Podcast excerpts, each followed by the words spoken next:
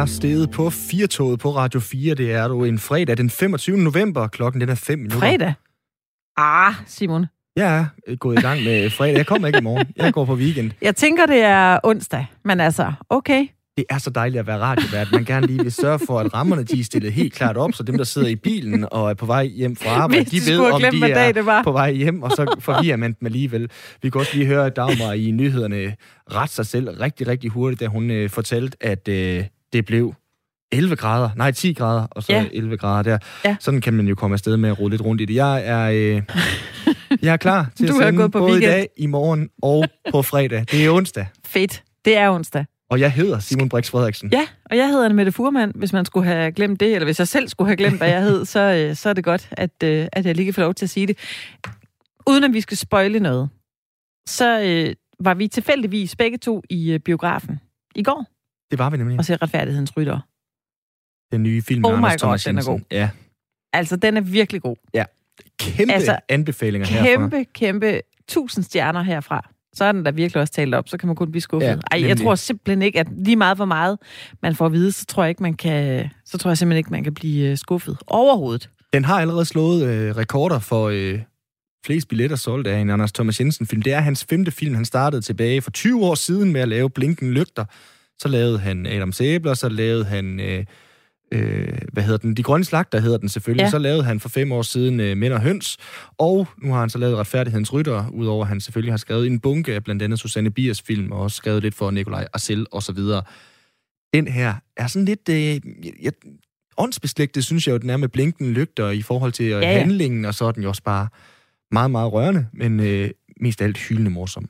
Ja, den er virkelig morsom, men, ja. Men jeg synes også, det der er med den her, det er, at den, den har jo altså en, øh, den har jo hele tiden sådan en, en bund af dyb alvor, mm. Altså, øh, og, og meget sørgelige ting, og øh, der er et barn med os, som har det rigtig svært. Ja. og altså, så, øh, så jeg synes egentlig, at, jeg, jeg ved ikke, Jeg får Ja. lyst til bare at tage de næste to timer nu, og så simpelthen bare lave parodier på både øh, Lars Brygmans rolle, på øh, Mads Mikkelsens rolle, på øh, Nikolaj Likoses rolle. Altså, det er fra en kant af. Det er den første film, han har lavet, Anders Thomas Jensen, hvor Ole Testrup, han ikke øh, er med af gode årsager, kan man sige. Øh, men til gengæld er der øh, Lars Brygman, som er øh, spritny i øh, det ensemble af, af klassiske Anders Thomas Jensen-folk, som også bare ja. leverer. Altså, ja, Nikolas Bro, øh, genial deri. Altså, Ja. Ja. den er virkelig, virkelig, virkelig sjov og, Ja. ja. og rørende samtidig. kæmpe anbefaling Ja. herfra. Så har vi ikke spoilet for meget. Nej, vi er bare... Men vi kan øh, godt spoile lidt øh, med programmet i dag. Det synes jeg da. Øhm, vi skal tale lidt om, øh, at det bliver gratis, øh, og jeg vil lige vil sige gratis at købe tampon og Det er godt menstruationsbind. udtryk. Det, det er det jo ikke. Det bliver gratis, hvis man bor i, øh, i Skotland. Så skal vi tale om coronavaccinen, men ikke på den her måde, om vi skal have den eller ej, øh, men mere om, hvordan den her øh, vaccine er med til at give os alle sammen øh, et håb. Vi talte om den i går, vi fik mm. Lidt skæld ud på sms'en, at øh, nu brudt, øh, skulle man ikke, øh, altså, skulle ikke gå og vente på det. Der blev budt rigtig meget ind på sms'en. Der var flere, der ikke overhovedet gad at øh, have en øh, vaccine, var der folk, der skrev ind på øh, sms'en. Så jeg vil godt allerede nu varedeklarere her på Firtogs vegne, både Anna Mette og øh, mine. Vi kommer ikke til at snakke om, hvorvidt man skal have en vaccine eller ej. Vi kommer til at snakke om øh, det lysegrønne, det vi alle sammen kan hive os fat i, nemlig håbet. Ja. Som de siger i øh, en anden film, En verden udenfor. Hope is a good thing, maybe the best of things, and some good things never die. Ja. Ja. Vi skal tale med en øh, historiker, som, øh, som er, er klog på den slags. Og, og og jeg ved ikke, om vi er altså om vi har mistet håbet i Danmark, eller vi stadig er meget håbefulde. Øh, det bliver vi i hvert fald øh, klogere på øh, sammen med ham. Så skal Jeg vi ved også snakke om øh, manglen på øh, pædagoger. Der bliver snakket minimumsnummeringer til den helt store guldmedalje.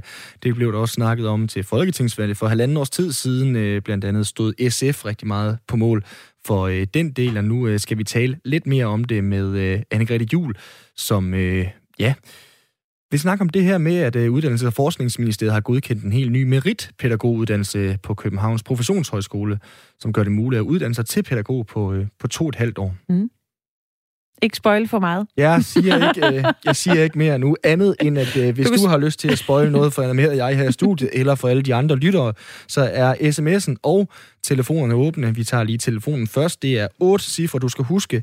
Det er 72 30 44 44, hvis du vil ringe ind. Og har du lyst til at sende en sms til os, så gør du det ved at skrive R4 i tekstfeltet, og så sender du den afsted til 1424. To timers radio spækket med det gode godt. sager. Det bliver rigtig godt. Hjertelig velkommen indenfor. Og som du øh, nævnte, så rigtigt, Simon, så øh, er det sådan, at politikerne på Christiansborg, de i øjeblikket øh, forhandler om en ny model for øh, minimumsnummering, der skal sikre, at øh, flere pædagoger øh, kommer til børnene i landets vuggestuer og børnehaver. Men det øh, kan være svært for politikerne at øh, indfri den her målsætning, da mange af landets daginstitutioner, især i hovedstadsområdet, i forvejen har øh, svært ved at rekruttere uddannede pædagoger, når de slår ledige stillinger op. Og nu har Uddannelses- og Forskningsministeriet godkendt en øh, helt ny merit pædagoguddannelse på øh, Københavns Professionshøjskole, der gør det muligt at uddanne sig til pædagog på to og et halvt år. Velkommen til dig, Anne-Grethe Jul. Tak skal du have. Du er øh, dekan på øh, det pædagogiske og samfundsfaglige fakultet på Københavns Professionshøjskole. Hvem er det, der kan søge ind på, øh, på den her uddannelse? Jamen, det er alle, som, som enten har en akademisk bacheloruddannelse, eller en kandidat, eller som har en professionsbacheloruddannelse allerede. Hvordan er uddannelsen sådan helt konkret strikket sammen, Anne-Grene? Jamen altså, når vi er i stand til at gøre det på, på to og et halvt år, så er det jo selvfølgelig, fordi vi har intensiveret uddannelsesforløbet. Og det betyder, at man både studerer, men også oparbejder praktisk erfaring, mens man er øh, i gang med sin uddannelse. Så man arbejder altså både og oparbejder erfaring med øh, øh, og arbejde i den pædagogiske praksis, og så studerer man øh, online og med, og med indkald undervejs. Det oplagte spørgsmål er jo så her, om kan man nå det? Altså kan man nå ligesom at lave en, en kondensering af en hel pædagoguddannelse ned til to og et halvt år? For nogle år siden, der gjorde man jo det med politiuddannelsen, hvor man lavede den her kadetuddannelse, som også øh, tog kortere tid. Kan man nå at lave en ordentlig pædagoguddannelse på to og et halvt år? Altså det er klart, det har været super vigtigt for os, øh, at hvis vi ikke troede på, at vi kunne holde kvaliteten, så var vi ikke gået i gang med det her. Det man skal huske, det er, at, at kravene her er nogle andre de studerende, som skal ind på den her uddannelse, de har allerede taget en uddannelse. Og det vil sige, at de har nogle helt andre studiekompetencer, end hvis man er helt ung og skal lære, hvad det vil sige at være på en videregående uddannelse for første gang. Og det er det, der gør forskellen, og det er det, der gør, at vi tror på, at de både kan, kan klare at studere og øh, arbejde i praksis på samme tid. Anne-Grethe, hvorfor rækker I øh, ud til, til den her gruppe af uddannede, altså akademikerne? Jamen det gør vi, fordi at øh, der er samarbejdspartnere, som har peget på, at de har fået rigtig mange ansøgere fra akademikere. Det er både ude i dagtilbudene, men det er faktisk også de faglige organisationer, som har modtaget mange dispensationsansøgninger fra den her målgruppe. Øh, og så er det jo sådan, at vi har brug for at udvide målgruppen i forhold til dem, der har lyst til at være pædagog, fordi der er et faldende øh, antal unge, øh, som er uddannelsessøgende. Øh, så, så vi har simpelthen brug for at få, få flere spil for at kunne øh, leve op til blandt andet minimumsummeringerne. Og hvordan sørger I så for, at den her nye meritpædagoguddannelse på to og et halvt år, Anne-Grethe, det ikke bliver en, øh, hvad skal man sige, et andet valg? Altså, I rækker ud til, til akademikerne med den her merituddannelse, men der er jo stadigvæk den, kan vi sige, rigtige pædagoguddannelse, den ordinære pædagoguddannelse. Hvordan sørger I for, at den her nye, det ikke bare bliver sådan en, øh, ah, den kan vi lige øh, snuppe i, øh, i et snuptag? Altså, øh, det gør vi jo selvfølgelig ved at stille lige så høje faglige krav, som vi gør på den almindelige pædagoguddannelse. Så det er et intensivt forløb, øh, som jeg sagde. Så er der nogle helt særlige øh, indgangskrav, altså du skal faktisk have afsluttet en anden videregående uddannelse inden. Og så er der også et alderskrav om, at du skal være fyldt 25. Og det er selvfølgelig, fordi det er den almindelige pædagoguddannelse, som skal være hovedvejen. Vi har 6.000 studerende på pædagoguddannelsen på Københavns Professionshøjskole. Øh, og det kommer det her ikke til at være i nærheden af. Men det kommer til at være et rigtig godt supplement til, at vi kan leve op til minimumsmæringer. Vi skal selvfølgelig ikke kun se hullerne i osten i den her øh, sammenhæng, Anne-Grethe. I understreger jo, at, at, at den her ordinære pædagoguddannelse stadigvæk er den øh, vigtigste vej ind til pædagogfaget. Ja. Hvordan tror du, at dem, der kommer fra en akademisk baggrund, så kan være med til at præge institutionerne positivt? Jamen det, der er rigtig vigtigt for os, det er jo, at de pædagogstuderende, vi har, de er lige så mangfoldige øh, i alder og køn og baggrund på alle mulige måder, som dem, de børn og unge og voksne, som de skal ud og samarbejde med. Øh, og det øh, bidrager akademikerne med. De er med til også at, at mangfoldiggøre den gruppe af, af studerende, vi har. Øh, så det tror vi øh, kan være positivt. De kommer med en anden baggrund, med nogle andre erfaringer, øh, og det vil være et godt supplement. Så helt konkret, hvis vi nu tager et, øh, et tænkt uh, eksempel, hvis du kan hoppe med mig ud i en, øh, en eller anden given daginstitution, det kunne være en børnehave her i Aarhus, Anne-Grethe. Hvordan vil den så se ud i fremtiden, for eksempel, hvis man havde en ordinær pædagog, samtidig med at man havde en, der havde taget den her merituddannelse? Hvordan vil man kunne mærke, at de har taget to forskellige uddannelser? Jamen, hvis vi nu forestiller os, at der kommer en, som har en bachelor i idræt, jamen så vil det måske være en meritpædagog, som har en særlig interesse og en særlig optagethed af, af bevægelse og leg og krop og, og sanselighed. Og så vil der være en, øh, en pædagog, som kommer fra den ordinære øh, pædagoguddannelse, som vil have en anden optagethed af andre elementer i, øh, i pædagogikken. Og sådan tror jeg også, det er øh, allerede ude i institutionerne. Men, men nu øh, udvider vi, øh, vi målgruppen, og det tror jeg vil gøre, at vi vil se nogle, øh, nogle nye spændende ting folde sig ud. Det passer jo alle sammen ind i den her snak øh, om det buzzword, vi, vi næsten alle sammen stiftede bekendtskab med sidste år, nemlig øh, minimumsnormeringer. Hvor meget kan den her nye uddannelse, meritpædagoguddannelse, redde, øh, hvad kan man sige, snakken om minimumsnormeringer og den øh, mangel på arbejdskraft, I også har i for eksempel København? Den kan jo på ingen måde redde det øh, alene. Som, som jeg siger, så er det et supplement. Vi er stadigvæk super afhængige af, at der er rigtig mange, som, som vælger den almindelige øh, pædagoguddannelse. Øh, men men den, kan, den kan fylde nogle af, af, af de huller, som der er. Øh, fordi vi jo også har, har oplevet en, øh, en vilde søgning til pædagoguddannelsen de sidste øh, par år. Der er hård konkurrence om de unge uddannelsessøgende i, i hovedstaden, og det vil der også være øh, fremadrettet. Så det er her, hvor, øh, hvor den her uddannelse er et supplement. Altså, det kan jo lyde lidt øh, skævt at så sige, hvad man skal gøre for at gøre øh, pædagogfaget mere øh, sex, eller i hvert fald mere spændende for, øh, for folk at søge ind på. Altså, tror du, den her merituddannelse, den kan være med til at, at øge optaget af pædagoger og, og simpelthen øh, lukke hullet, øh, som, øh, som I mangler? Der kommer til at mangle 9.000 pædagoger op mod 2025. Tror I, det her, det kan lukke nogle af de huller? Altså, det tror vi. Øh, og jeg vil sige, at nu er vi jo blevet øh, ringet op af helt utrolig mange, som, har, som er interesseret i den her uddannelse. Og det, som det bekræfter mig i, det er i hvert fald de fordomme, nogen kan have haft omkring, at akademikere i hvert fald ikke vil arbejde på dagtilbudsområdet eller med øh, på pædagogfaget. Øh, det, det gør de her mennesker i hvert fald til stamme. Der er en rigtig stor motivation og et stort engagement i faget, og det synes jeg øh, øh, er enormt positivt at opleve, og det tror jeg faktisk også vil, vil have en, en, en bredere betydning på sigt.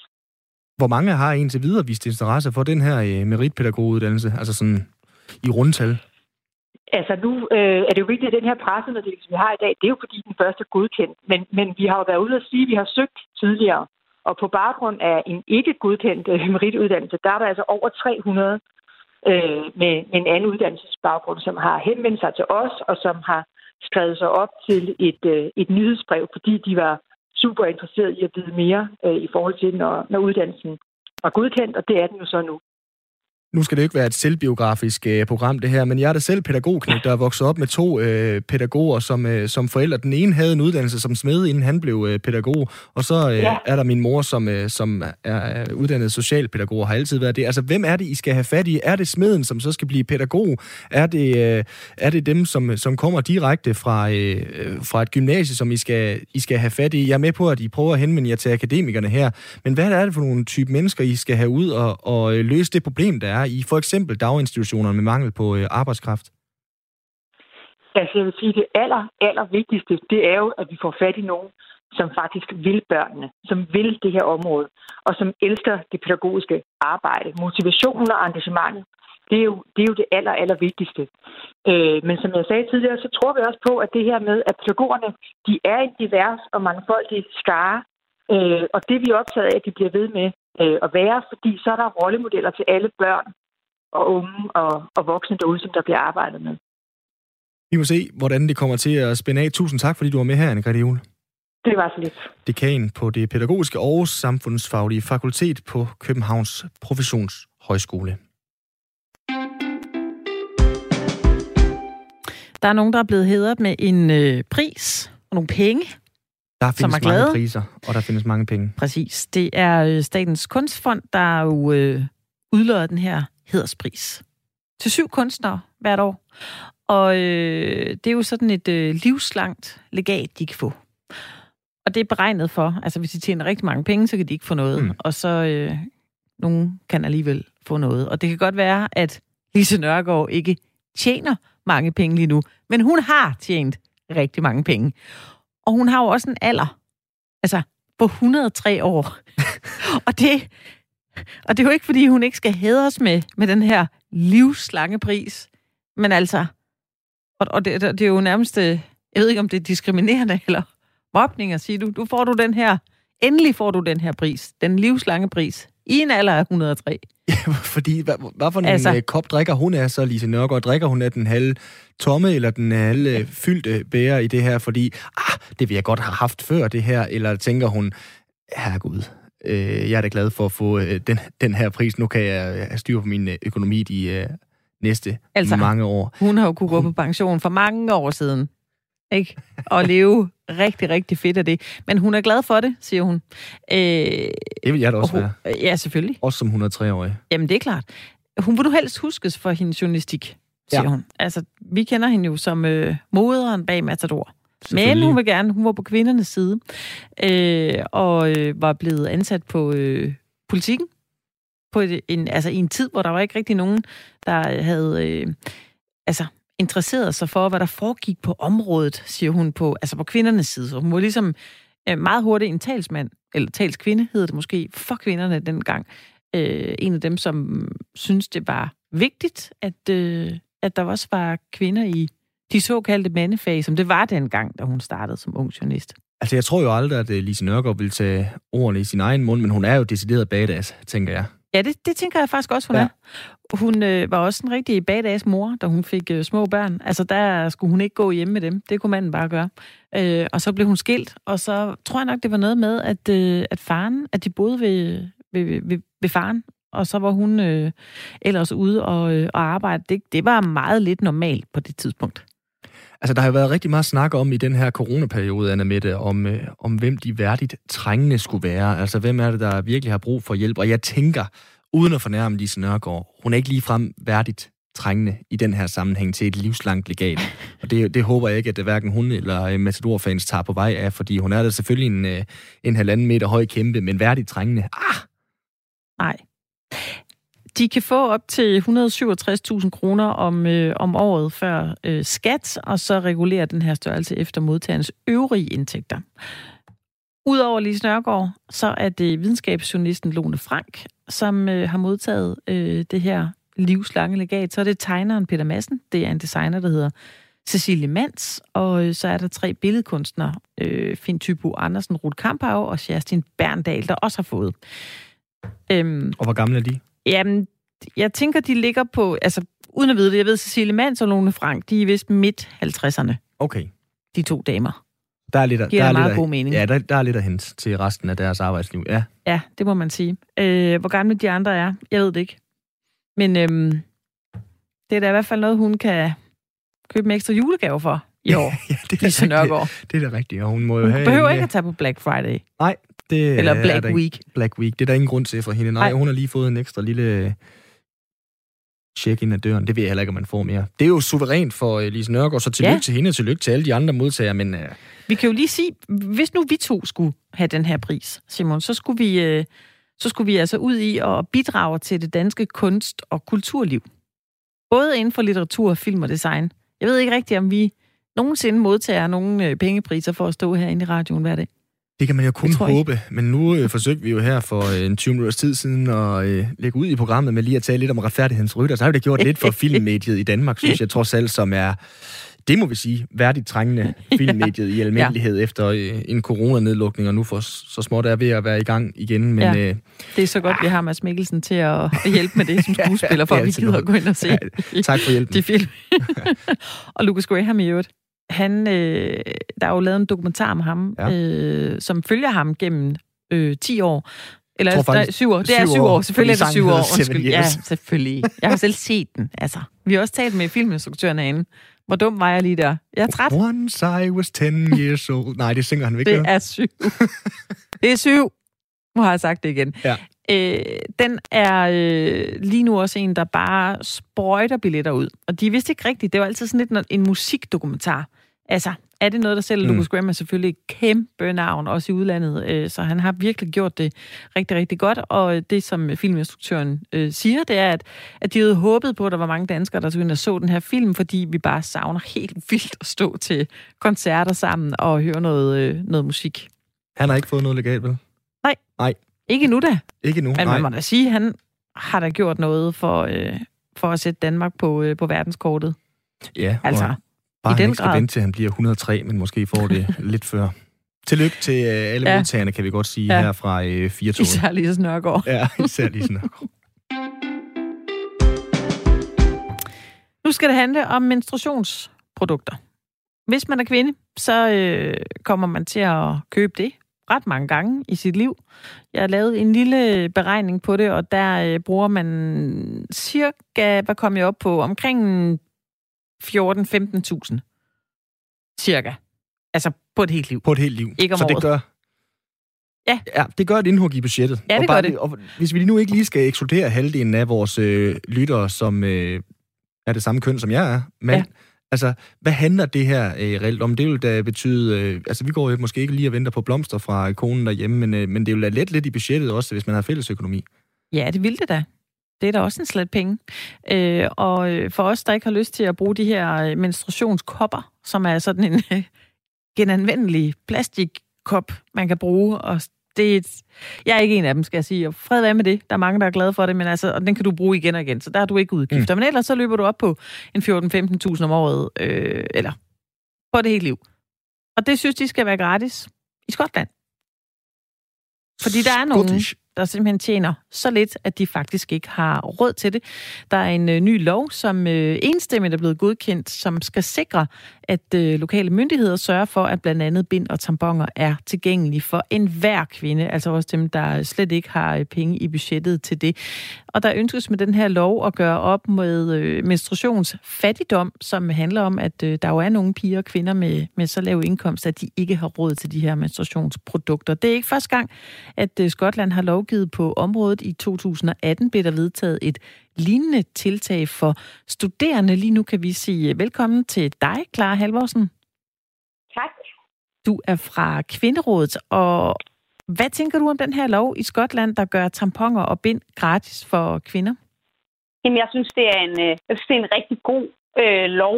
Øh, som du selv siger, øh, der er jo, det er jo en ret øh, anselig øh, mængde penge, det løber op i øh, i løbet af, af sådan en livsbillede. Det her med, at der er nogle kvinder, øh, som simpelthen ikke har råd til at købe bind og tamponer, øh, det synes jeg er forfærdeligt. Jeg vil også selv synes, det var forfærdeligt at, øh, at øh, skulle øh, frygte, at jeg ville bløde igennem, fordi jeg havde været nødt til at bruge toiletpapir eller en sok eller et eller andet andet, eller måske ikke har lyst til at gå i skole.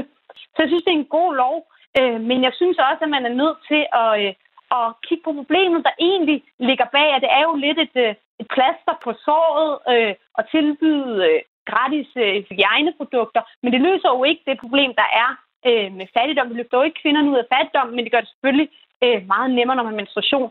Så jeg synes egentlig også, at man er nødt til at kigge på, på nogle af de årsager, der ligger bag.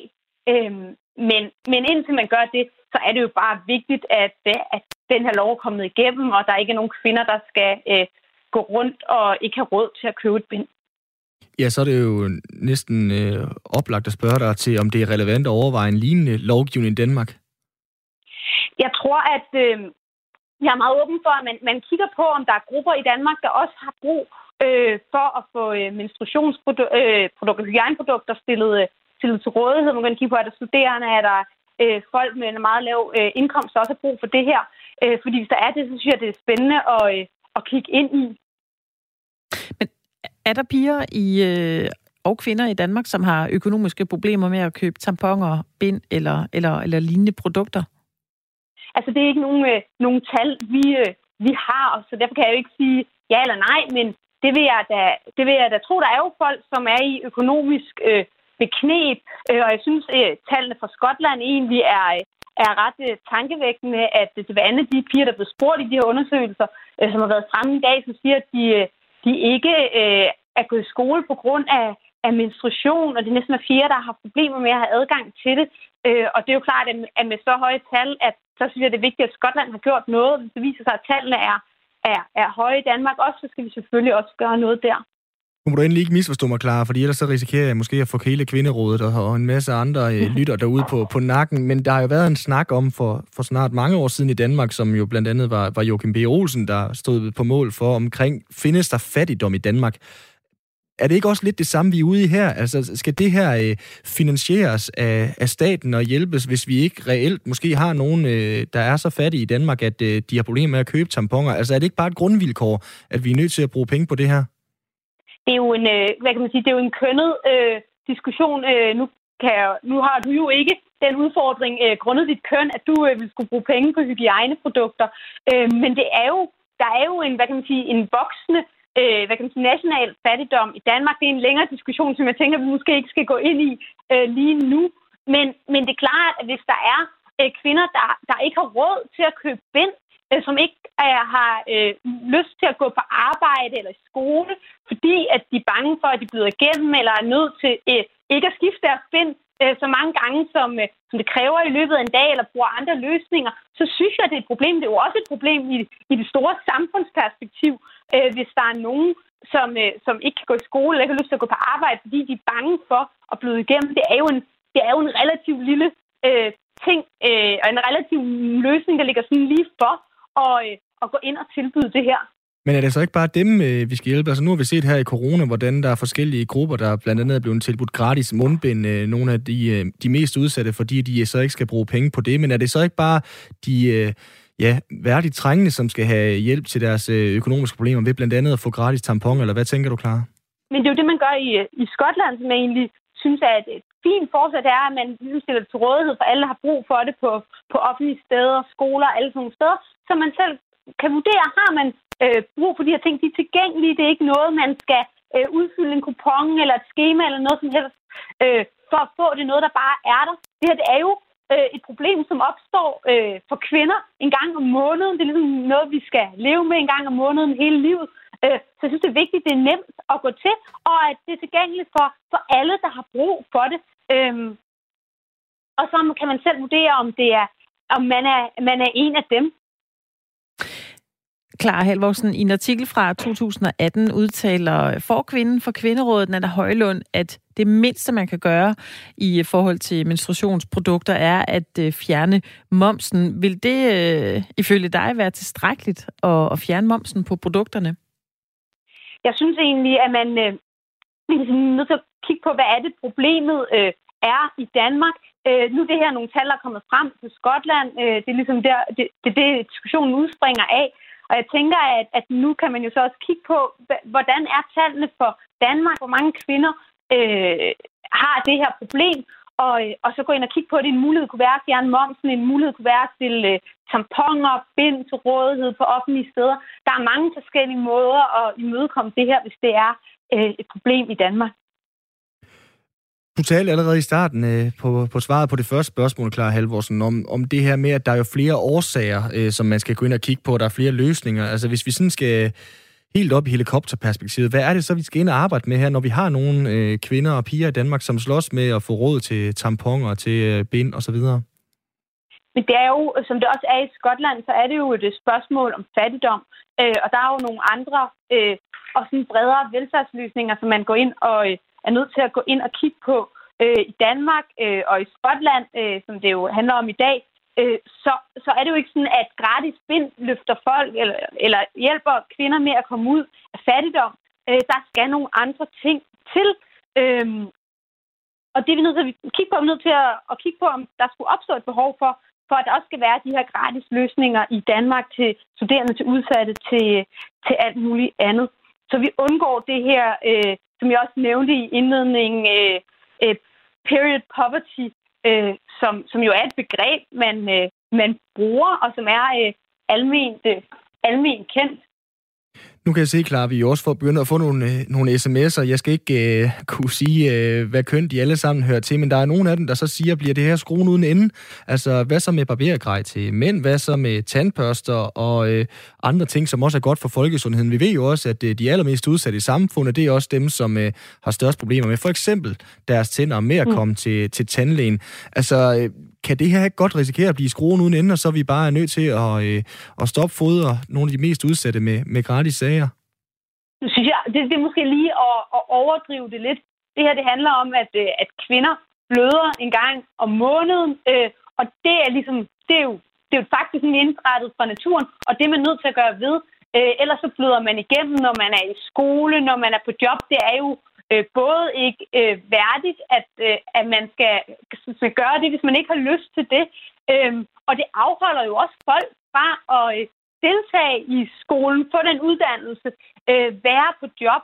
Øh, det er jo også noget af det, når man tager det store internationale perspektiv på, som man ser, at, at der er mange øh, kvinder, også i udviklingsland, som, øh, som bliver væk fra skolen og de har menstruation, fordi at de øh, skammer sig over at skulle møde op øh, og have blodpletter øh, i, øh, på tøjet, omkring skridtet, eller øh, bløde igennem. Og det er jo det, vi gør op med, med det her. Det synes jeg er en, er en meget lille ting. Tak fordi du var øh, med os her, Clara Halvorsen fra Kvinderådet. Kan du have en øh, fortsat god dag?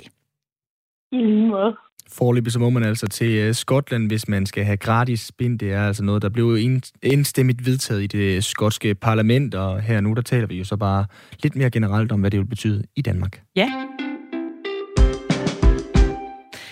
Jeg vil jo bare lige have sagt, at der er en, der skriver her, hvis bind og tamponer ikke skal hedde noget bestemt, så koster det ikke så meget i en discountudgave, og det er det, man kan gøre. Mm. Ligesom vi talte om i går til Black Friday, øh, der var de her to typer. Øh, vi talte med en øh, hjerneforsker, som sagde, at der fandtes to typer. Dem, der tjekker altså billige priser hele året rundt, ja.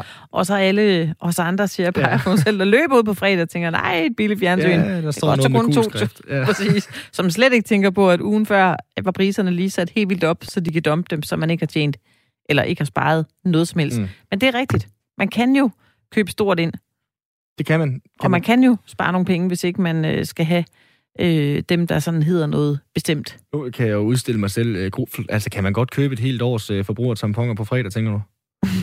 ja, det kunne da sådan set godt være, man kunne det. Ja. det, det kunne, jeg har ikke set øh, nogen, der laver kampagner. Nej. Jeg lige sige, de har ikke slået på, det er virkelig nu, du skal slå til. Ja. Og det kunne de jo egentlig godt. Men er det lidt ligesom, øh, nu spørger jeg som øh, mand, ja. dig som kvinde, er det lidt ligesom, hvis man render rundt i Føtex, og så har øh, fundet de billige lampe i køkkenruller, og så simpelthen har fulgt hele indkøbskuren med, med køkkenruller, så folk de går og tænker og peger lidt på ham og siger, at han har øh, nok pådraget sig en hver omgang diarré. Hvis man nu fylder det helt op med, med tamponer, så er der virkelig ja. en, der skal hjem og bløde. Ja, ja. Det er, det, det, jamen, er, det, er det pinligt at rende rundt med, hvis Nå. man skal på fredag og, øh, og købe et bjerg af, af tamponer? Nej, Nej, det er det da ikke. Jo, det kan være, det er pinligt for ham, den unge mand ved kassen. Måske. Det ved jeg ikke. jeg tænker da bare, det er morsomt. Altså alt, hvad folk køber ind, er, er meget. Kender, kender du ikke det der med, når man står i kø, så kigger man lige de andres øh, indkøbsvogne eller kurve og, og ser, hvad det er, de skal have? Jo, og så kan man stå sådan noget type bestemme lidt sådan, ja. Nå, okay, du er, du er økotypen, men alligevel så kører du lige ja. en billig et eller andet, øh, de der krydderboller til, til 10 kroner. Ja, Måske til børnene. Jeg, jeg har godt hørt om, det... om typen, der kigger efter, hvad andre de køber. Det, jeg, gør, jeg gør det ikke selv. Det, det, det, jeg bliver bare utålmodig, tror jeg. Jeg synes, det er lidt sjovt at gå og gætte inde i butikken, hvem er det, ja. der er sådan økobevidst her, mm. og går og finder alle økovarerne, og hvem er ligeglade, og så kan man blive overrasket. Altså, ja. det kan godt være, at hende, man tror, eller ham, man tror, at det slet ikke er dem, at de køber risengrød på mm. tube og sådan noget. Ja, det er måske bare mig, der jeg, tror, jeg tror bare, er, det er utrolig nysgerrig ja, nu på, jeg dig ud hvad... på den øde ø, der, der findes af mennesker, for, øh, der har den øh, tilbøjelighed. Sådan må det ja. være. Men øh, det synes jeg er ret interessant. Men det er godt, synes jeg, at det bliver øh, gratis i, øh, i Skotland. Det er helt sikkert. Nå, nu skal vi tale om øh, det, jeg kaldte lysegrøn det tidligere, nemlig håbet. Ja. Og vacciner. I og samme, vacciner i samme åndedrag. Kan man sige vacciner og håb i sammensætning, uden at øh, man egentlig kan forstå, hvad vi skal tale om? Det er spørgsmålet. Dagligt så kommer der nye historier om vacciner, som øh, ja, kan være mere eller mindre lige på trapperne. I går der var jo Magnus Heunicke, der var ude og fortælle, hvordan han synes, at vaccinerne de skal foregå, når vi engang har dem i hænderne. Det skal være ude i de der hvide telte, hvor vi allerede nu bliver øh, podet. Så øh, måske i en eller anden nær fremtiden, så er der lys for enden af coronatunnelen. Vi har gentagende gange også hørt Mette Frederiksen sige til pressemøder, at vi ikke kan vende tilbage til normalen, før en vaccine er klar til brug. Derfor så har vaccinen nærmest været symbolet på håbet. Håbet om at vende tilbage til en hverdag med kram, med fællesskab, med glade dage og det hele. Velkommen til dig og til øh, Firtoget, Bertel Nygaard. Tak skal du have. Du er øh, historiker på øh, Aarhus Universitet, og øh, ja, af gode grund skal vi jo så ikke snakke om sådan det medicinske ved vaccinerne, men mere om det her med håb, for du har skrevet en bog om håb, og nogle steder så bliver du præsenteret som en håbshistoriker. Hvad er håb egentlig ja. for en størrelse? Grundlæggende så er håb en, øh, en udvej fra der, hvor vi, hvor vi er lige nu og her. Øh, mere præcis de mangler, vi, vi står og, og hvis, som vi er præget af i vores liv lige nu og her. Så håbet er det, der ligesom giver os en vej ud, og som giver retning til vores handlinger. Altså man kan sige, at, at uh, uanset hvad det er, vi mangler, om det er tag over hovedet, eller mad i munden, eller en vaccine imod covid-19, så er det jo den, så er det noget af det, der er med til at give mening til de handlinger, vi foretager os. Så på den måde kan man sige, at håbet ligger i vores handlinger. Øhm, så øh, men håbet er også en kompleks størrelse, fordi håbet er det, vi kan være bevidst om, og det kan være noget, vi kan føle. Men det er også det, der ligger i vores handlinger, som vi endnu ikke er helt klar over endnu. Og selvfølgelig er vi godt klar over, at vi håber på en øh, god og vellykket covid-19-vaccine. Øh, men men øh, hvis vi taler om at håbe, så øh, rækker det videre endnu. Altså, så er det jo også et spørgsmål om, hvordan håber vi, at den vaccine vil kunne udformes. Og i endnu videre forstand, altså hvad er det grundlæggende for et forhold til vores kroppe og til andre mennesker, som vi håber på at få igen, igen eller måske endda grundlægge på ny igennem sådan en vaccine. Mm. Altså, hvilket samfund vil det skabe, når vi alle sammen er vaccineret? Det er der, der er jo nogen, der enkelte, der, der frygter, at sådan en tvangsvaccinering øh, af befolkningen vil, vil føre alt muligt skidt med sig, og der er der også eksempler på, at at vacciner har haft øh, bivirkninger eller er, er gået galt. Men jeg vil tro, at de fleste af os jo nok håber på, at, øh, altså, øh, at, at det her så en, i det mindste må gøre en ende på alle de besværligheder, vi lever med lige nu. Mm. Det er måske lidt øh, stort spørgsmål, men, men hvordan fylder håb i, i krisetider?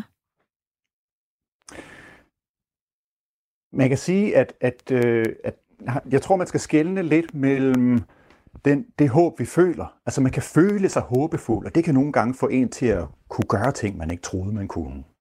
Man kan også føle, at man er i en håbløs situation. Det er alt sammen følelser. Noget andet er, hvad de her krisesituationer gør ved os, altså ved det håb, der ligger i vores handlinger. Og der er der en tendens til, at, at selv der, hvor det føles, kan føles allermest håbløst, er vi i virkeligheden på vej til i praksis at håbe på nogle nye måder, og dermed måske vi også håbe på noget andet, eller bare opdage nogle nye sider af vores grundlæggende håb, som ikke rigtig var der før. Og det mener jeg altså også, vi kan se i den her aktuelle situation, fordi det er jo ikke bare vaccinen, det drejer sig om. Det drejer sig også om at kunne vende tilbage til vores øh, normale liv og vores normale omgang. Men når vi vender tilbage til vores normale liv, så gør vi det måske også på en ny måde og med en ny forståelse af, hvad det var, vi værdsatte i det liv. Altså, jeg og jeg tror, jeg mange andre har jo mærket og opdaget lige pludselig, hvor meget det egentlig betød det her med, at vi kunne rende rundt og bare være sammen, uden at skulle tage afstand til hinanden, eller røre ved hinanden, eller blive rørt ved øh, i, i, i sådan vores, vores omgang med andre mennesker. Og det kan være det, for nogen har følt som befrielse, man, man ikke skulle øh, kramme til højre og venstre. Men mange af os har vi nok også mærket det her med, hvor meget der egentlig ligger i, at vi bare er sammen. Også mm. sådan øh, som kroppe, og hvor meget vi egentlig også bruger vores kroppe, vores mimik osv., når vi kommunikerer med hinanden. Altså, mm. Altså jeg har jo selv undervist på, på Zoom og Teams og holdt møder på Meet og alt muligt af det der virtuelle noget, hvor mennesker reduceres til små øh, bevægelige firkanter på en skærm. Og det er altså, det, det, det virker jo bedre, end man havde grund til at frygte, må man sige. Men der er rigtig meget kommunikation, som vi mister. Fordi mm. man kan godt høre ordene, og man kan selv kommunikere ord tilbage, men det er kun ord. Man kan ikke fornemme, om folk øh, tager imod ordene på den måde, man forventer. Griner de øh, af det, man siger på den, på, på den rigtige måde? Der er en forsinkelse i, som bryder med, hvad vi ellers har lært øh, mm. i vores omgang med mennesker. Mm. Den måde, folk trækker vejret ind på, eller øh, ligesom læner sig frem eller tilbage i sædet på, betyder noget for, hvordan vi kommunikerer. Og alt det er vi jo blevet smerteligt bevidste om. Mm. Så jeg tror i virkeligheden, at når vi vender tilbage til normalen, så gør vi det jo også på en ny måde. Ja. Bertel Nygaard, du er øh, historiker på Aarhus Universitet. Du har skrevet en bog om, om håb, og jeg bliver en lille, lille smule nysgerrig på det her med, øh, nu spurgte jeg lige før om, om håb, altså hvordan det fylder i, i krisetider. Og det, som øh, jeg i hvert fald hører flere sige lige nu i øh, her slut november, snart starten af december måned, det er, nu gider vi simpelthen ikke mere. Vi kan ikke klare mm. mere. Mm. Og øh, folk har også øh, måske endnu, øh, altså de har indset nu, at jamen 2021, det er så ikke øh, det her guldæg, der bliver foræret, når klokken den slår 24, og så bliver alting godt. Alligevel, altså, altså hvordan er det, når du sådan ser tilbage rent historisk i krisetider, hvordan øh, det der håb, hvordan lever det? Er det meget normalt her efter ni måneder, at man ja. mister håbet og tænker, det kan være lige meget? Det bliver aldrig bedre. Ja, man, man kan sige, at, at man, man, øh, man mister nok følelsen af den her, den her håbefuldhed, eller man mister sådan lidt gejsten. Øhm, den tror jeg nu mange mistede øh, ret hurtigt. Altså efter det har holdt op med at være sjovt og holde virtuel fredagsbar med hinanden, så tror jeg egentlig rigtig mange mennesker bare begyndte at, at savne, øh, savne hinanden, og det gik ret hurtigt under den første periode der med, med nedlukningen er min fornemmelse. Øhm, så, øh, men man kan sige, at, at følelsen af, at nu er vi trætte af det, har jo rokket meget ved vores forståelse, og også meget ved, hvad, hvad vi som fællesskab vil være med til at acceptere. Der er lige pludselig grænser for, hvor mange nye øh, helbredstiltag, kollektive samfundsmæssige helbredstiltag, vi er villige til at acceptere mere, hvor man kan sige, at øh, så kom der en nedlukning, og så skulle vi begynde at bruge håndsprit, og så skulle vi begynde at gå med mund, og det bliver mere og mere. Men der er en tiltagende utilfredshed med, hvad det, hvad det betyder for os. Så på den måde kører man træt. Man mister simpelthen tålmodigheden. Altså, men man kan sige, i sammenligning med, hvad folk ellers har været udsat for i verdenshistorien, og hvad folk rundt omkring i verden lige nu er udsat for, øh, både med hensyn til covid-19 og i krig og kriser og andre store sygdomme, så er det altså stadigvæk i altså, er, vores udfordring her er i småtingsafdelingen stadigvæk, selvom det er træls. Kan man øve sig i håb, øh, Bertel? Altså, jeg kommer jo til at tænke på et eller andet sted, så har vi snakket meget om her i løbet af, af perioden med covid-19, om, om vi tør at håbe på en vaccine, vi tør at håbe på, at der kommer en festival mm. næste år, eller vi tør at håbe på, at vi kan komme ud og rejse.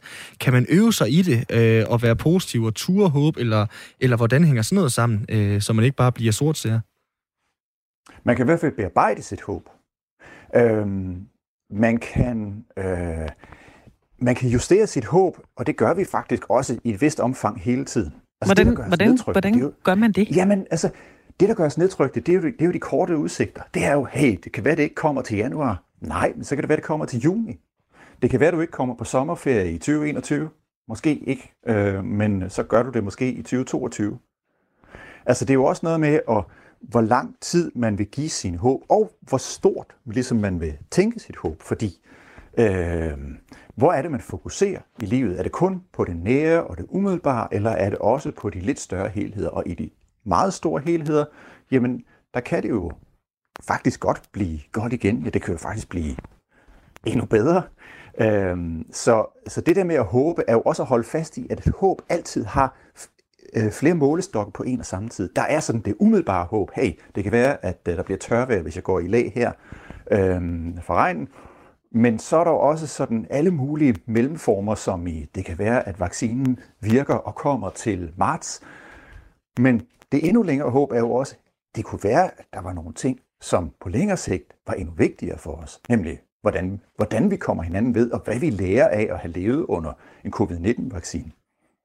Men altså, under, under en covid-19-pandemi. Ikke? Ja, vaccinen, den må vi vente med og kun håbe på lige uh, ja, indtil nu. vi. Ja.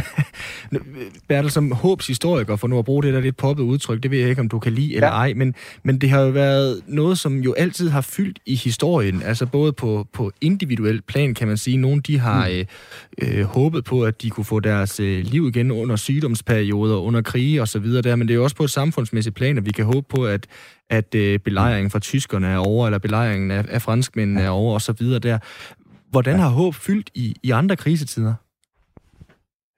Øh, jamen igen, altså øh, man kan se det på, på flere planer. Altså i, øh, under 2. verdenskrig, da Danmark var besat af Tyskland, så var der jo, øh, der var jo håbet om, at øh, tyskerne ligesom måtte smutte igen, øh, og man kunne blive fri, og at krigen ville slutte. Ja, men hvad så? Fordi øh, man havde også gennemlevet den her krig, og hvilket samfund skulle man bygge op? Og lige præcis i slutningen af verdenskrigen, da, der da det begyndte at se ud til, at ja, tyskerne ville måske tabe krigen osv., øh, så begyndte rigtig store, altså meget store dele af befolkningen faktisk også at håbe på større forandringer øh, som en umiddelbart perspektiv. Altså man håbede på, at det Danmark, der ville komme, ville være et andet øh, og en bedre udgave af det gamle kendte. Selvfølgelig ville man gerne vende tilbage til øh, sin flæskesteg med i flødesovs og øh, til sin frie, øh, altså til det at kunne bevæge sig frit ud i gaderne, men man ville også mere. Man ville også have et samfund, hvor, den, hvor det fællesskab og den samhørighed, man har mærket under besættelsen, både øh, nationalt og sådan i det, i det daglige nære omgang med, med andre, at den ligesom kunne blive til mere. Så man drømte også om bedre fællesskab, om bedre samfund, og begyndte at fantasere om fremtidens Danmark. Og derfor var der også en enorm skuffelse i store dele af befolkningen, der i, øh, hen mod slutningen af 40'erne, da det viste sig, at mm, der var alligevel mange af de gamle problemer, der vendte tilbage, øh, da tyskerne smuttede. Mm. Da Danmark blev øh, befriet 5. maj 1945, der var der jo jubel og, og fejring og glade dage, da nazismen langt om længe blev besejret. Tror vi på samme, altså tror du, vi sådan på samme måde vil se en, en global ekstase, når vi øh, forhåbentlig øh, besejrer coronavirus? Øh, mm, ikke på samme måde. Jeg tror, der vil være en lettelse i hvide kredse, men det vil være en meget længere og sejere proces. Altså Danmark blev jo fri med et fingerknips, altså man annoncerede jo bare befrielsen over radioen, og så kunne alle høre det i, øh, i realtid mere eller mindre. Ikke? Øhm, og ellers fandt man da hurtigt ud af, at naboen jublede og smed sin mørklægningsgardin ud af vinduet. Men øh, den her vaccine, den vil være omgivet, altså den, dels vil det være i forskellige tempi, at verdens befolkning får den. Dels vil der være mistro, skepsis, øhm, så der vil være kampe om, hvem der får vaccinen. Måske lidt ligesom der også var kampe om, hvordan befrielsen skulle foregå, og hvem der skulle være de egentlige sejrherrer i, i befrielsen. Øh, og så vil der være folk, der, der nægter det. Altså, der er jo en lang tradition. Det, der vi i dag kalder for antivaxxers, er jo noget, der er lange traditioner for. Så hver gang der har været store vaccinationsprogrammer, har der også været udtalt skepsis øhm, imod, og, imod, imod vaccinering og det, man kalder for tvangsvaccinering. Så jeg, jeg forudser også, at det bliver en, en ret lang og sej proces, som vil lette livet for nogen, men gøre det gradvis, og også støde på modstand. Så det bliver ikke sådan det store frelsende øjeblik, det tror jeg altså ikke. Jo. Selvom det godt kan se sådan ud nu, ikke? Altså, Man har næsten lyst til, at der står 7 milliarder mennesker kollektivt i verden, og så øh, siger skole på samme tid, men Ja, det kan nok hurra, godt. ikke? Ja, nu kan det være, Bertel, det her det bliver for abstrakt et spørgsmål, så må du sende mig et imaginært øh, spark over, øh, over knæet, men altså, kan håbet redde os? Altså, kan man snakke om det med modstandsfolk under 2. verdenskrig, og, og folk, der ligesom bevarede håbet der, altså, det var med til at redde os. Kan håbet redde os nu? Ikke i sig selv. Altså håbet gør ikke noget i sig selv, men håbet giver retning til det, der redder os, nemlig vores egne handlinger. Og håbet kan, altså følelsen af håb kan være med til at give os styrke til at udføre de handlinger. Kan være med til, at, at vi gør noget, i stedet for at vælge at gøre ingenting. Så øh, håb i sig selv, nej. Altså, og man kan jo sagtens håbe, uden at gøre noget som helst. Man kan håbe og vente på, at der kommer en eller anden større magt og frelser en, og det kan det måske godt være, der gør det i nogle tilfælde, men, øh, men det er jo ikke sikkert, vel? Mm. Det er heller ikke sikkert, at vores, egen, at vores egen indsats virkelig vil gøre en forskel, men så gør vi jo noget. Altså, Ja. så forsøger vi, og så øh, og, det, og nogle gange er det jo det, der skal til, at vi selv gør et eller andet. Ja. Hvis man nu sidder i sin øh, bil på vej hjem fra arbejde og bliver lidt slukket over, at det er også ved at blive mørkt, og hvad er det for noget, det hele? Hvis man føler, man har mistet håbet, hvad kan man så, øh, hvad kan man så gøre lige nu? Tusind ting. Spejt efter lys i horisonten. Sæt noget fed musik på, øh, på bilradioen. Altså, følelsen af håbefuldhed kan vi jo stimulere. Vi kan mobilisere den på alle mulige måder. Ja. Og man kan også tænke på håbet, på, på øh, altså, indgyde sig selv håbefuldhed ved at se sine, øh, sine handlinger i et andet og større perspektiv. Fordi Ja. i virkeligheden gør vi jo mange af de her ting, vi gør, fordi vi i virkeligheden altså, stræber efter noget, der er lidt større end bare at køre fra A til B og endnu en dag på arbejde og hen og hente ungerne og tilbage og hjem igen og lave aftensmad. Mm. Altså, vi gør også det her, fordi vi gerne vil se vores børn vokse op og gerne vokse op i en verden, der måske er lidt bedre mm. end den, vi selv er vokset op i. Det kan være svært at tro på nogle gange, at det kan lade sig gøre, men hvorfor egentlig ikke? Ja, du sagde også noget meget øh, godt med det her med, at man kan bide håbet over. Altså, øh, hvis ikke der kommer en vaccine til marts måned, jamen, så kommer der måske en til juni måned, og så er det også godt, at man ligesom øh, regulerer sit, øh, sit håb løbende. Det er i hvert fald bedre end at, at, at blive deprimeret, det er helt sikkert. Ja, det kan vi godt blive enige om. Tak fordi du ja. Var øh, med her i programmet, Bertel Nygaard, historiker på Aarhus Universitet. Kan du have en øh, fortsat god dag? Jo, tak i lige måde. Det var da dejligt håbefuldt, var det ikke det? Lige at få sådan en, øh, en spandfuld positivitet indover. Jeg skal lige bide den over, lidt ligesom med håbet. Nå, ja, fordi det, det er jo på på, en eller anden måde sindssygt interessant det her, at vi har talt om noget, der er så abstrakt, altså så højt svævende og øh, flydende som håbet, og så lige pludselig bliver det super konkret. Det skal jeg lige øh, fordøje. Ja. Nu lyder det som en rigtig, rigtig dårlig intro til, at øh, jeg reklamerer for vores eget program. Hvis du har det ligesom mig, så kan du gå ind, og så kan du lytte til det på en podcast, fordi det skal jeg i hvert fald lige. For lige at finde ud af, hvad det egentlig er, der er hoved og hale i alt den her snak om håb og håbløshed og øh, håbefuldhed. Ja. Jeg blev mærke noget af det der med, at han sagde, håbet giver retning. Det synes ja. jeg faktisk var ret fint.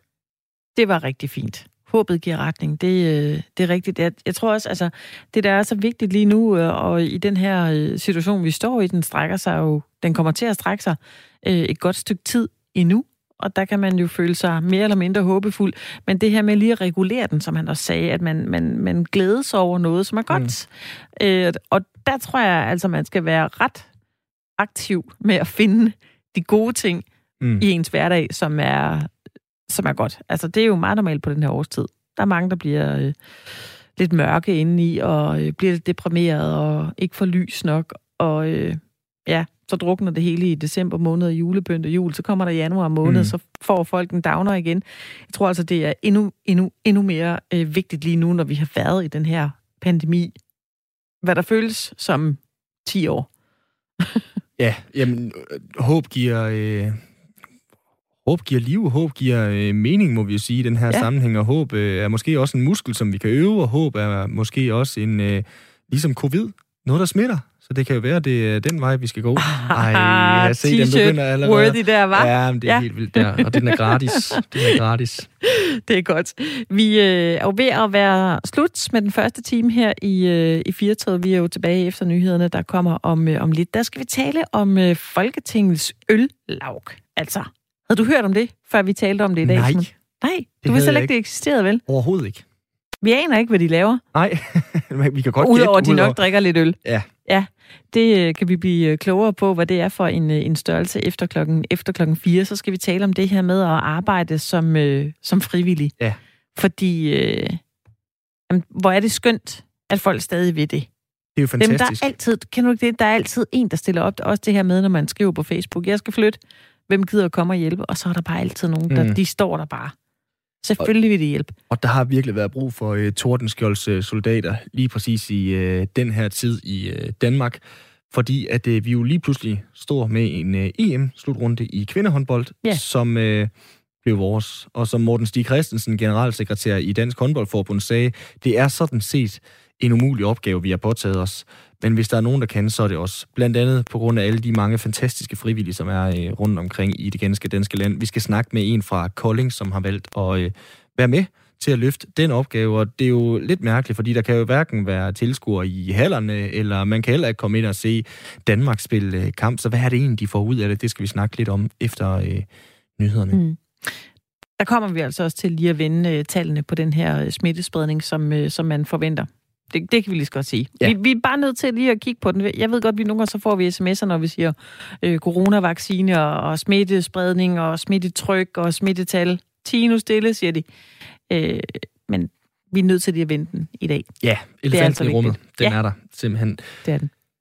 Her har du hørt en uh, times firetoget her på Radio 4 med Anna Mette Furman og uh, Simon Brix Frederiksen. I de næste fem minutter, der giver vi mikrofonen videre til Dagmar Eben Østergaard. Det gør vi nemlig, fordi klokken er 16, og der er nyheder på genhør.